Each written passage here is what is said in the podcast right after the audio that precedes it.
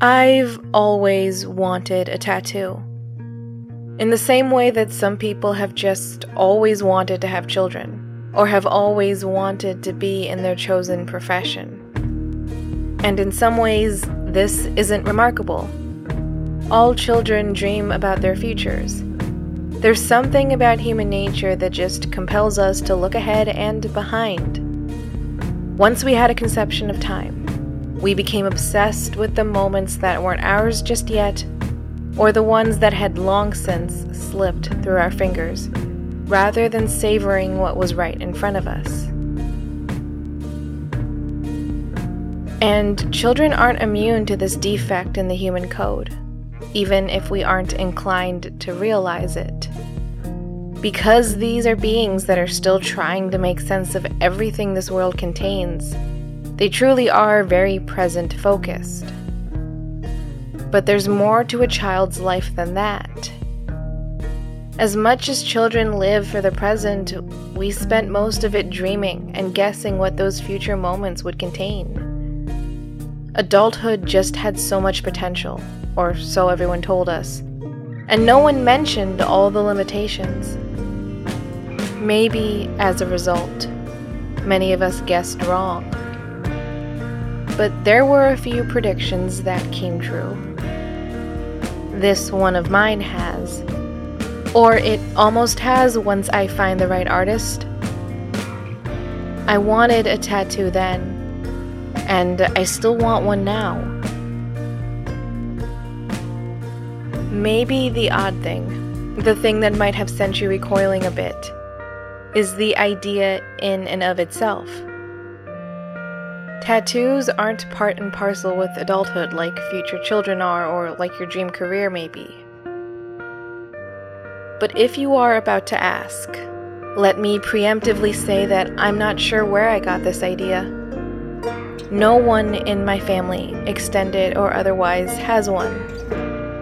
But maybe I saw one on television or on someone in passing. That would make sense, but I can't guarantee it. There's no memory attached with that realization, and I have gone digging for an explanation. Believe me, I've just accepted that there will never be one, though. Some words and concepts are learned before you learn how to remember moments. And that's what happened here. Once upon a time, I saw a tattoo. I saw very personal art scrawled upon the flesh of another human being and knew, somehow, that this sort of thing was for me. Someday. I haven't stuck with the first design I came up with as a child. And don't ask me what that was, you don't need to know that.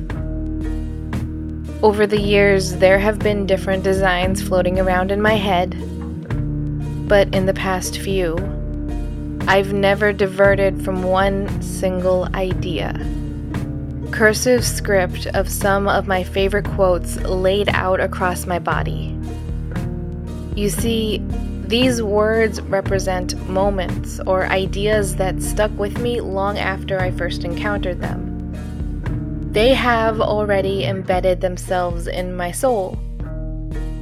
So, what's the harm of letting them do the same thing to my physical body? Really, that's what my parents thought tattoos should be about. To them, it was okay to decorate your body in this very permanent fashion. But if you were going to put a permanent mark on your body, it had to be something you could stand with for the rest of your life.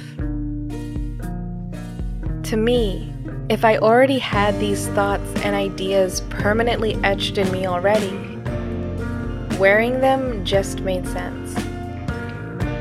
It was just making sure the body matched the soul. And this may not be an entirely original idea. In fact, I know it isn't but as one piece of evidence. In a class during my graduate school days, someone mentioned a common object from a bygone era that I remember being called a quote journal, but I may be wrong about the name.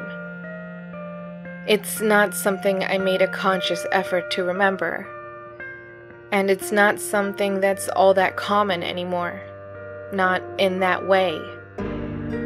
But in a quote journal, people would take certain lines from the Bible or other books they had lying around and bring them together into one tome, or several as time went on. It's something I've done too. And I think a lot of us post our favorite quotes on our social media pages from time to time, particularly in our teenage years if you were anything like me but there's a not insignificant part of me that wants to make my body this journal, ignoring the issue of spatial limitations for a moment. After all, you can always get a second journal, but not a second body. So I'll just have to be selective, I guess.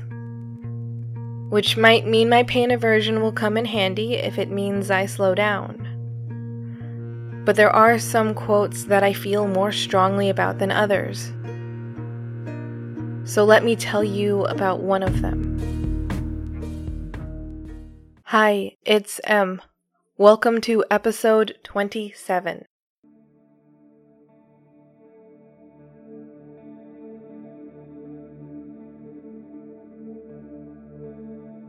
Today, I want to talk about something within Les Miserables a subject I've covered on this show before. But that's okay. At least to me, and probably you if you keep listening to this episode. It just makes sense, though. Les Mis is something of a phenomenon, as I briefly said in my previous episode. Episode 10, if you're interested. But if you are not, let me give you a rundown. It's an absurdly long novel by Victor Hugo that has been adapted into several movies and a long running musical with two anniversary concerts recorded for distribution. Yeah, Les Mis has become many things, which is fitting because at its heart, it is many things. There's so many aspects to this story, so many characters, and so many lessons that taking it in this more piecemeal fashion is just how it has to be for now. There's a lot to be said, a lot that could be said, and a lot I want to say. So bear with me. On the other hand, it also helps justify this selection that we are entering into what is often called the holiday season. Halloween has, unfortunately perhaps, come and gone. And those of us in the United States are looking towards the commercialized versions of Thanksgiving and then Christmas. And if you aren't in the United States but are on the internet, well, you'll still find this seep into your worldview which means that many of us, for better or worse, will be thinking about family and friends and the people or animals that we love. Hence why I started thinking about this line. To love another person is to see the face of God.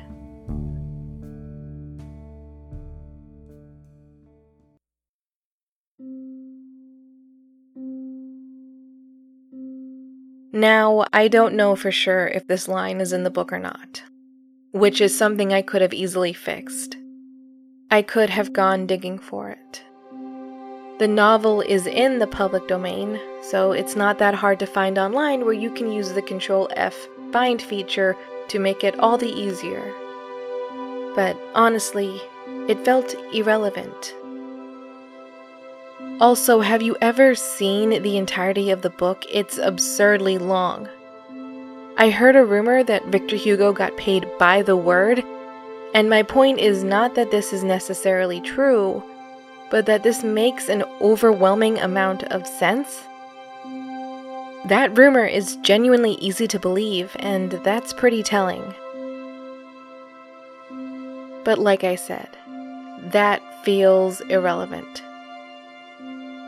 I first heard this line while watching one of the anniversary concerts for the musical. And even then, even in that stripped down and basic portrayal of the prolific musical by Alain Boublil and Claude Michel Schoenberg, I felt the power of that line. To love another person is to see the face of God. And I can't imagine feeling it so intensely through any other medium.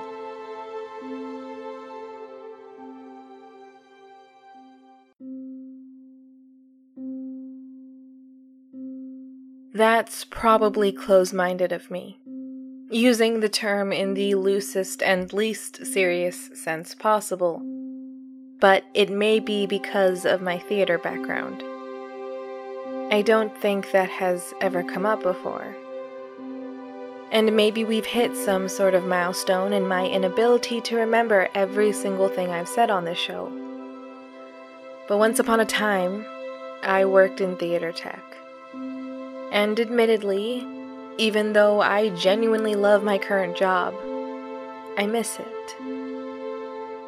Sure, the pay wasn't consistent or all that great and I've got an amazing benefits package at a job that leaves me surrounded with amazing people. But I miss my theater days.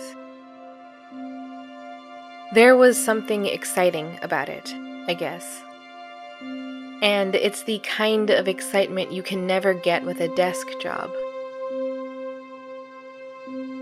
And there was a camaraderie there that I miss too, but that's something for another day.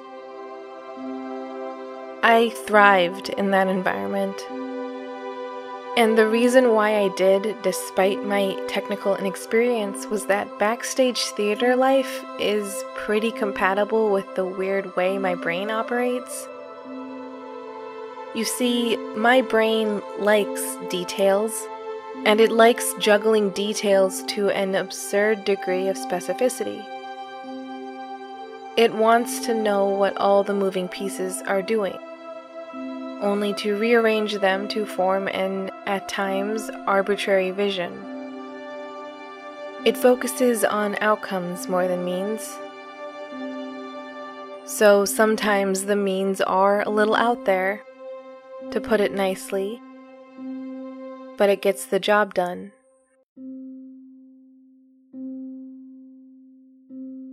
Now, art is clearly the process of creating an image or relaying a message through precise choices. Or that's the definition that makes the most sense in this argument. Assuming you are willing to give me that. Let me take it a step farther in the case of live performances. Here, it's all coupled with a sense of chaos. You've got one chance to get it right for this particular audience, and, at least in my experience, there's always someone who doesn't know what is going on, or someone who's outright working against you. In your mind, you know that things are probably going to go okay, but it's very easy to believe that this isn't going to be the case. And you've got to work against that. That's what I loved. This more meticulous and panicked part of theater production. One that I don't think the audience is inclined to think about. But that's the point. One of the details to juggle is how to make the whole production look as effortless as possible. Or that's what we always went for. We didn't always get it, but it was a pretty low fail rate. But no matter how well a show goes or how meticulous the crew is, if you lived enough hours backstage, it's almost impossible to be taken in by the facade created. You just know where all the seams are, likely because you've had to lay them out so many times before yourself. But that doesn't mean you have to be jaded. If you still have a whimsical heart, you can suspend that sense of disbelief for the sake of your own happiness. Or that of others. It depends on the context. And that's where I normally fall. I'm usually pretty good at that, but I'm sure it helped that when I saw the 10th anniversary concert, a bare bones version of the musical Sure, I knew how deliberate theater was, but not how the smokescreens were generated. By then, I had done it, sure, but I hadn't conjured enough to be jaded from the effort or from the way the heat of the machines could singe my skin. Not just yet. To bring it back to a somewhat more understandable timeline, I was in college then. My freshman year, I think, but that part isn't so clear in my mind. Nor does it really matter. The 10th anniversary concert DVD was sitting in the dorm's shared media library. A media library whose presence I appreciated, but whose justification I never quite understood. The whole thing was archaic, even then, and a well kept secret. Despite it being a resource or perk of living in our dormitory, we never drew attention to it. Even during orientation, when that likely would have been most relevant. This might have been a conscious choice. With DVDs becoming increasingly irrelevant, maybe it made sense to let this collection fade into obscurity without fanfare. I mean, it made sense to me. Then again, I had no room to talk. I still had a DVD player, a portable one whose battery couldn't hold a charge, so I had to keep it plugged in whenever I was using it. Rather than being a power reserve of some kind, the battery just served as an additional conduit between the outlet and the machine itself. It was kind of like having a really small television with limited capabilities. Very limited, yes, but hey, it could get a very specific job done. One that I needed, and so I became pretty dependent on it, as a way to fill the silence when I needed to focus on something else. And that's how it happened. One day, I was looking for something to play in the background while I tried to iron some clothes. Ironing never really went well for me, but I still tried. Failed, but that's not the part of the story we should be focusing on. For something like that, an anniversary concert or any concert would really work out great. It's got substance, but not the type that requires you to stare at a screen for every little detail when you really should, and by design need to, be doing something else. So I borrowed it, brought it up to my room, and proceeded to get nothing else done. Because the concert became my entire world for that moment. Everything else melted away, like and especially my ironing. And I'm admittedly not sure what first brought me in. It could very well have just been my desire to not do my chores. I really don't remember. It didn't seem like an important thing at the time, so my brain dumped the memory as soon as the chance presented itself. But rather than being frustrated or irritated or anything like that, I find myself largely disinterested in that first moment. You might think it matters, but frankly, to me, that beginning that spark is the least interesting part. It's just silence, I would say. It's what it builds to that matters. To love another person is to see the face of God.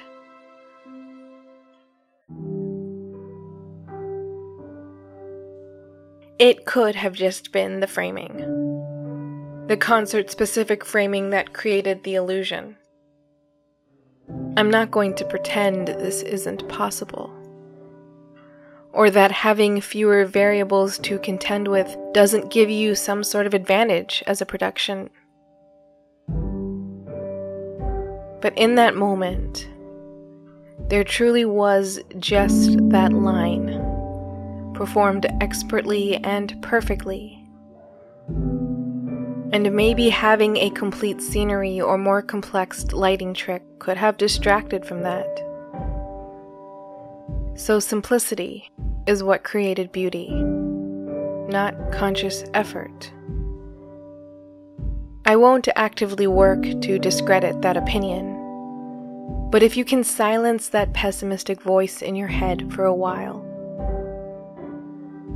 if you can look past what seems obvious, you can see some beauty there, intentional or not.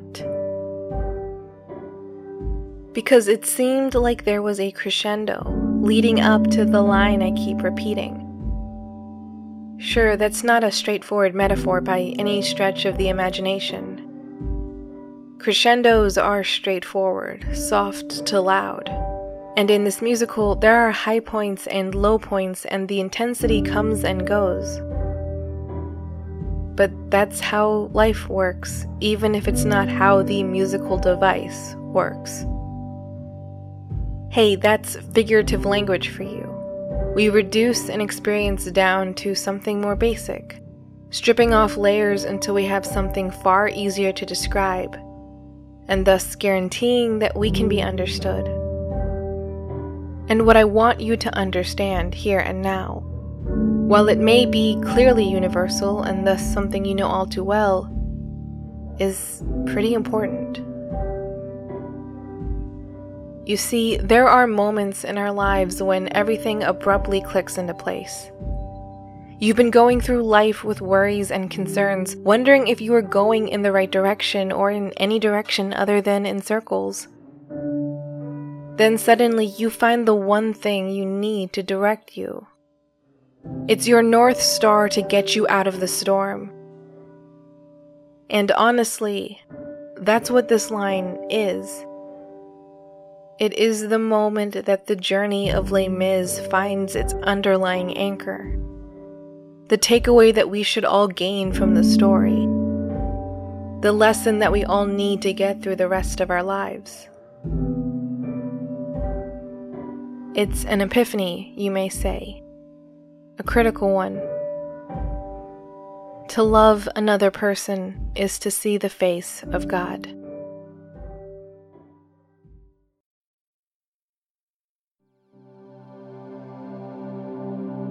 Like I said, I don't know if it's a line from the original book, nor did I bother to sort through the thousands upon thousands of words in Hugo's great tome to find this specific combination of words. But that line is true to what Hugo seems to be getting at that there is something transcendent about love in all its forms, something almost divine. Victor Hugo, as a person, didn't have the greatest relationship with what he knew to be religion otherwise known as the Catholic Church in France. And the feeling was fairly mutual, considering how often his books were featured on the church's banned books list. But despite the many back and forth insults Hugo and the church shared, Hugo never really fully gave up his faith, or rather his ability to believe in something outside of himself. He remained convinced that there was some sort of life after death or something else out there that we had yet to experience, something beyond what we know and encounter daily. And that can probably feel like a contradiction in some regards. Maybe you think Hugo should have taken his commitments farther, or could have had religion not been part and parcel with life at this time and place in history. Maybe you wish Hugo had been braver, or smarter, or something else. Maybe you wish human history had taken a certain bend a lot earlier. There are arguments for those lines, and far be it from me to pretend there isn't some validity to them on some front. But that almost feels like it's missing the point, or the underlying current to so much of what Victor Hugo's work described. And that is, in this urge to love, well, there's something truly remarkable to be found within. To love another person is to see the face of God.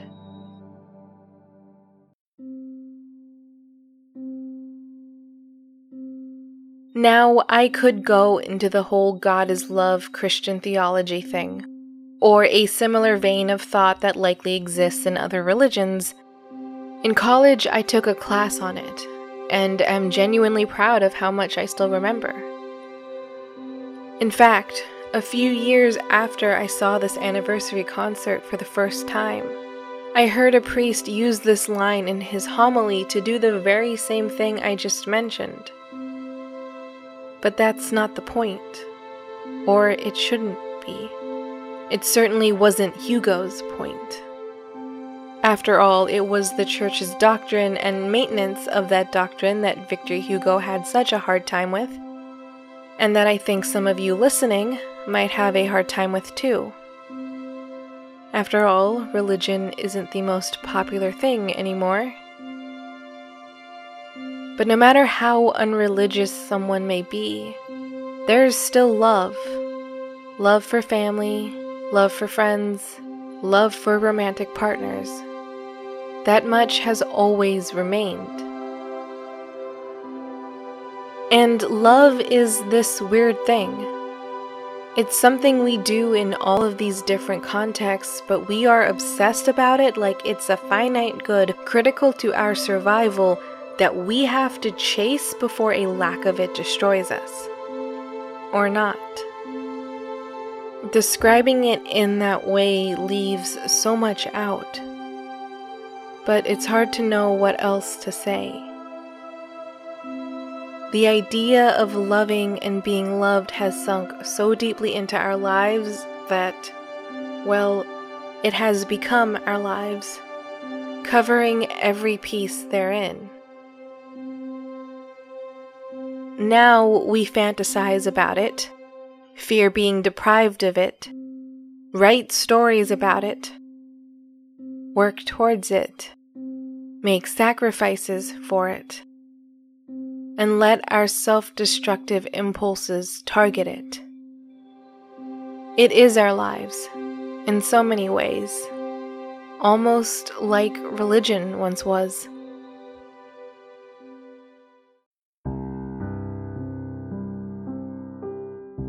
This is probably an unpopular opinion or perspective. I don't know for sure, but it seems likely at the same time, though, it's an idea that has been sitting around in my head for so long that I've long since had to accept that it is both a part of me and a part of me that will not always be accepted by others. But to get to it, what if we are still looking for that force outside of ourselves to guide our way? It used to be gods and goddesses, myths and legends. We used to depend on tales of far off beings, beings that we'd never have to see and could never disappoint us.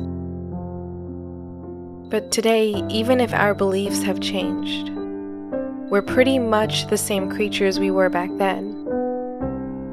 We're still seeking comfort and guidance. We want someone to walk with us in life and console us when things go wrong. We need the support that comes from the company that keeps the darkness of solitude away. And we still want more from the world than what we first saw when we came into it. We want new possibilities and new perspectives. We want to add variety to an otherwise gray world. It's new life being breathed into a space where there would otherwise have been none. It's momentum, not quite an explicit reason to go on, but a compelling reminder about what the world could look like or could offer us and all the reasons we have to push forward. We need something to motivate us to do better or to be better. An object at rest will stay at rest until pushed forward. We need that inciting force, that push, or pull in some situations. Before, we relied on the whims of deities to push us forward. It used to be religious doctrine that motivated us. And that still works for some people. But so many of us have fallen away from it. But maybe the larger fact about our nature didn't change. Maybe we still need that push, even if it isn't coming from a far off deity or an old man in an older cloak. What if instead of completely purging ourselves of the tales we used to cling to, we've just started changing the character list? We've given the lead role to something we know is here with us, and something we've experienced before. To love another person is to see the face of God just in a way we all find more agreeable than prophetic visions or ecumenical rituals.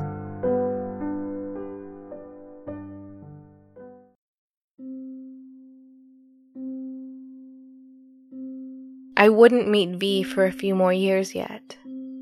And V's successor on this throne of super ill advised crushes would be even longer still.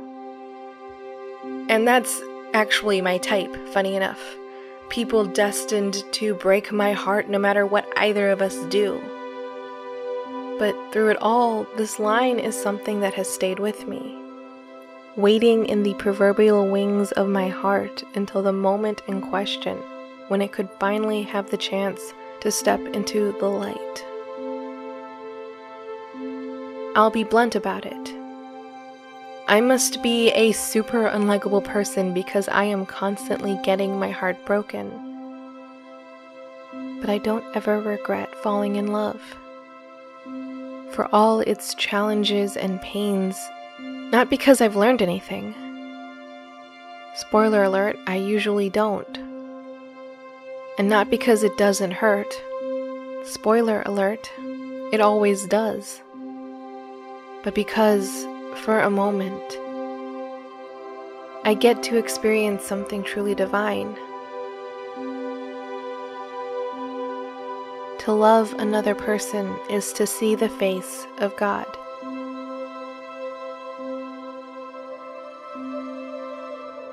I think I've said most of this before in different ways.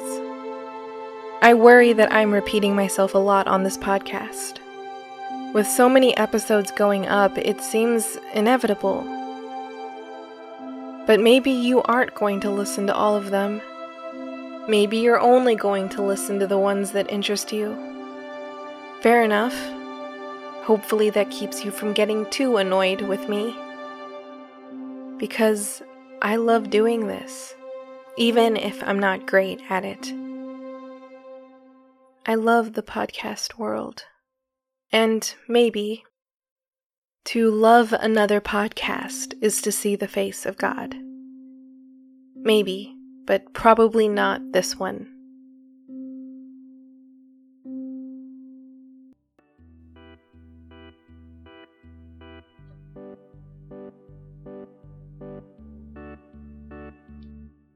This has been a production of Miscellany Media Studios. Thanks for listening. If you like what you heard, consider subscribing. We're on Apple Podcasts, Google Podcasts, Player FM, and other players. Find us and transcripts at miscellanymedia.online or on Twitter at miscellanymedia for updates on current and future projects, including Night and Ink. Do you want to maximize your productivity? Do you want to create all the things while balancing your day job and personal well being? Let us sort through the advice found across multiple dimensions and bring you the best. And the worst, if it's funny. Thanks.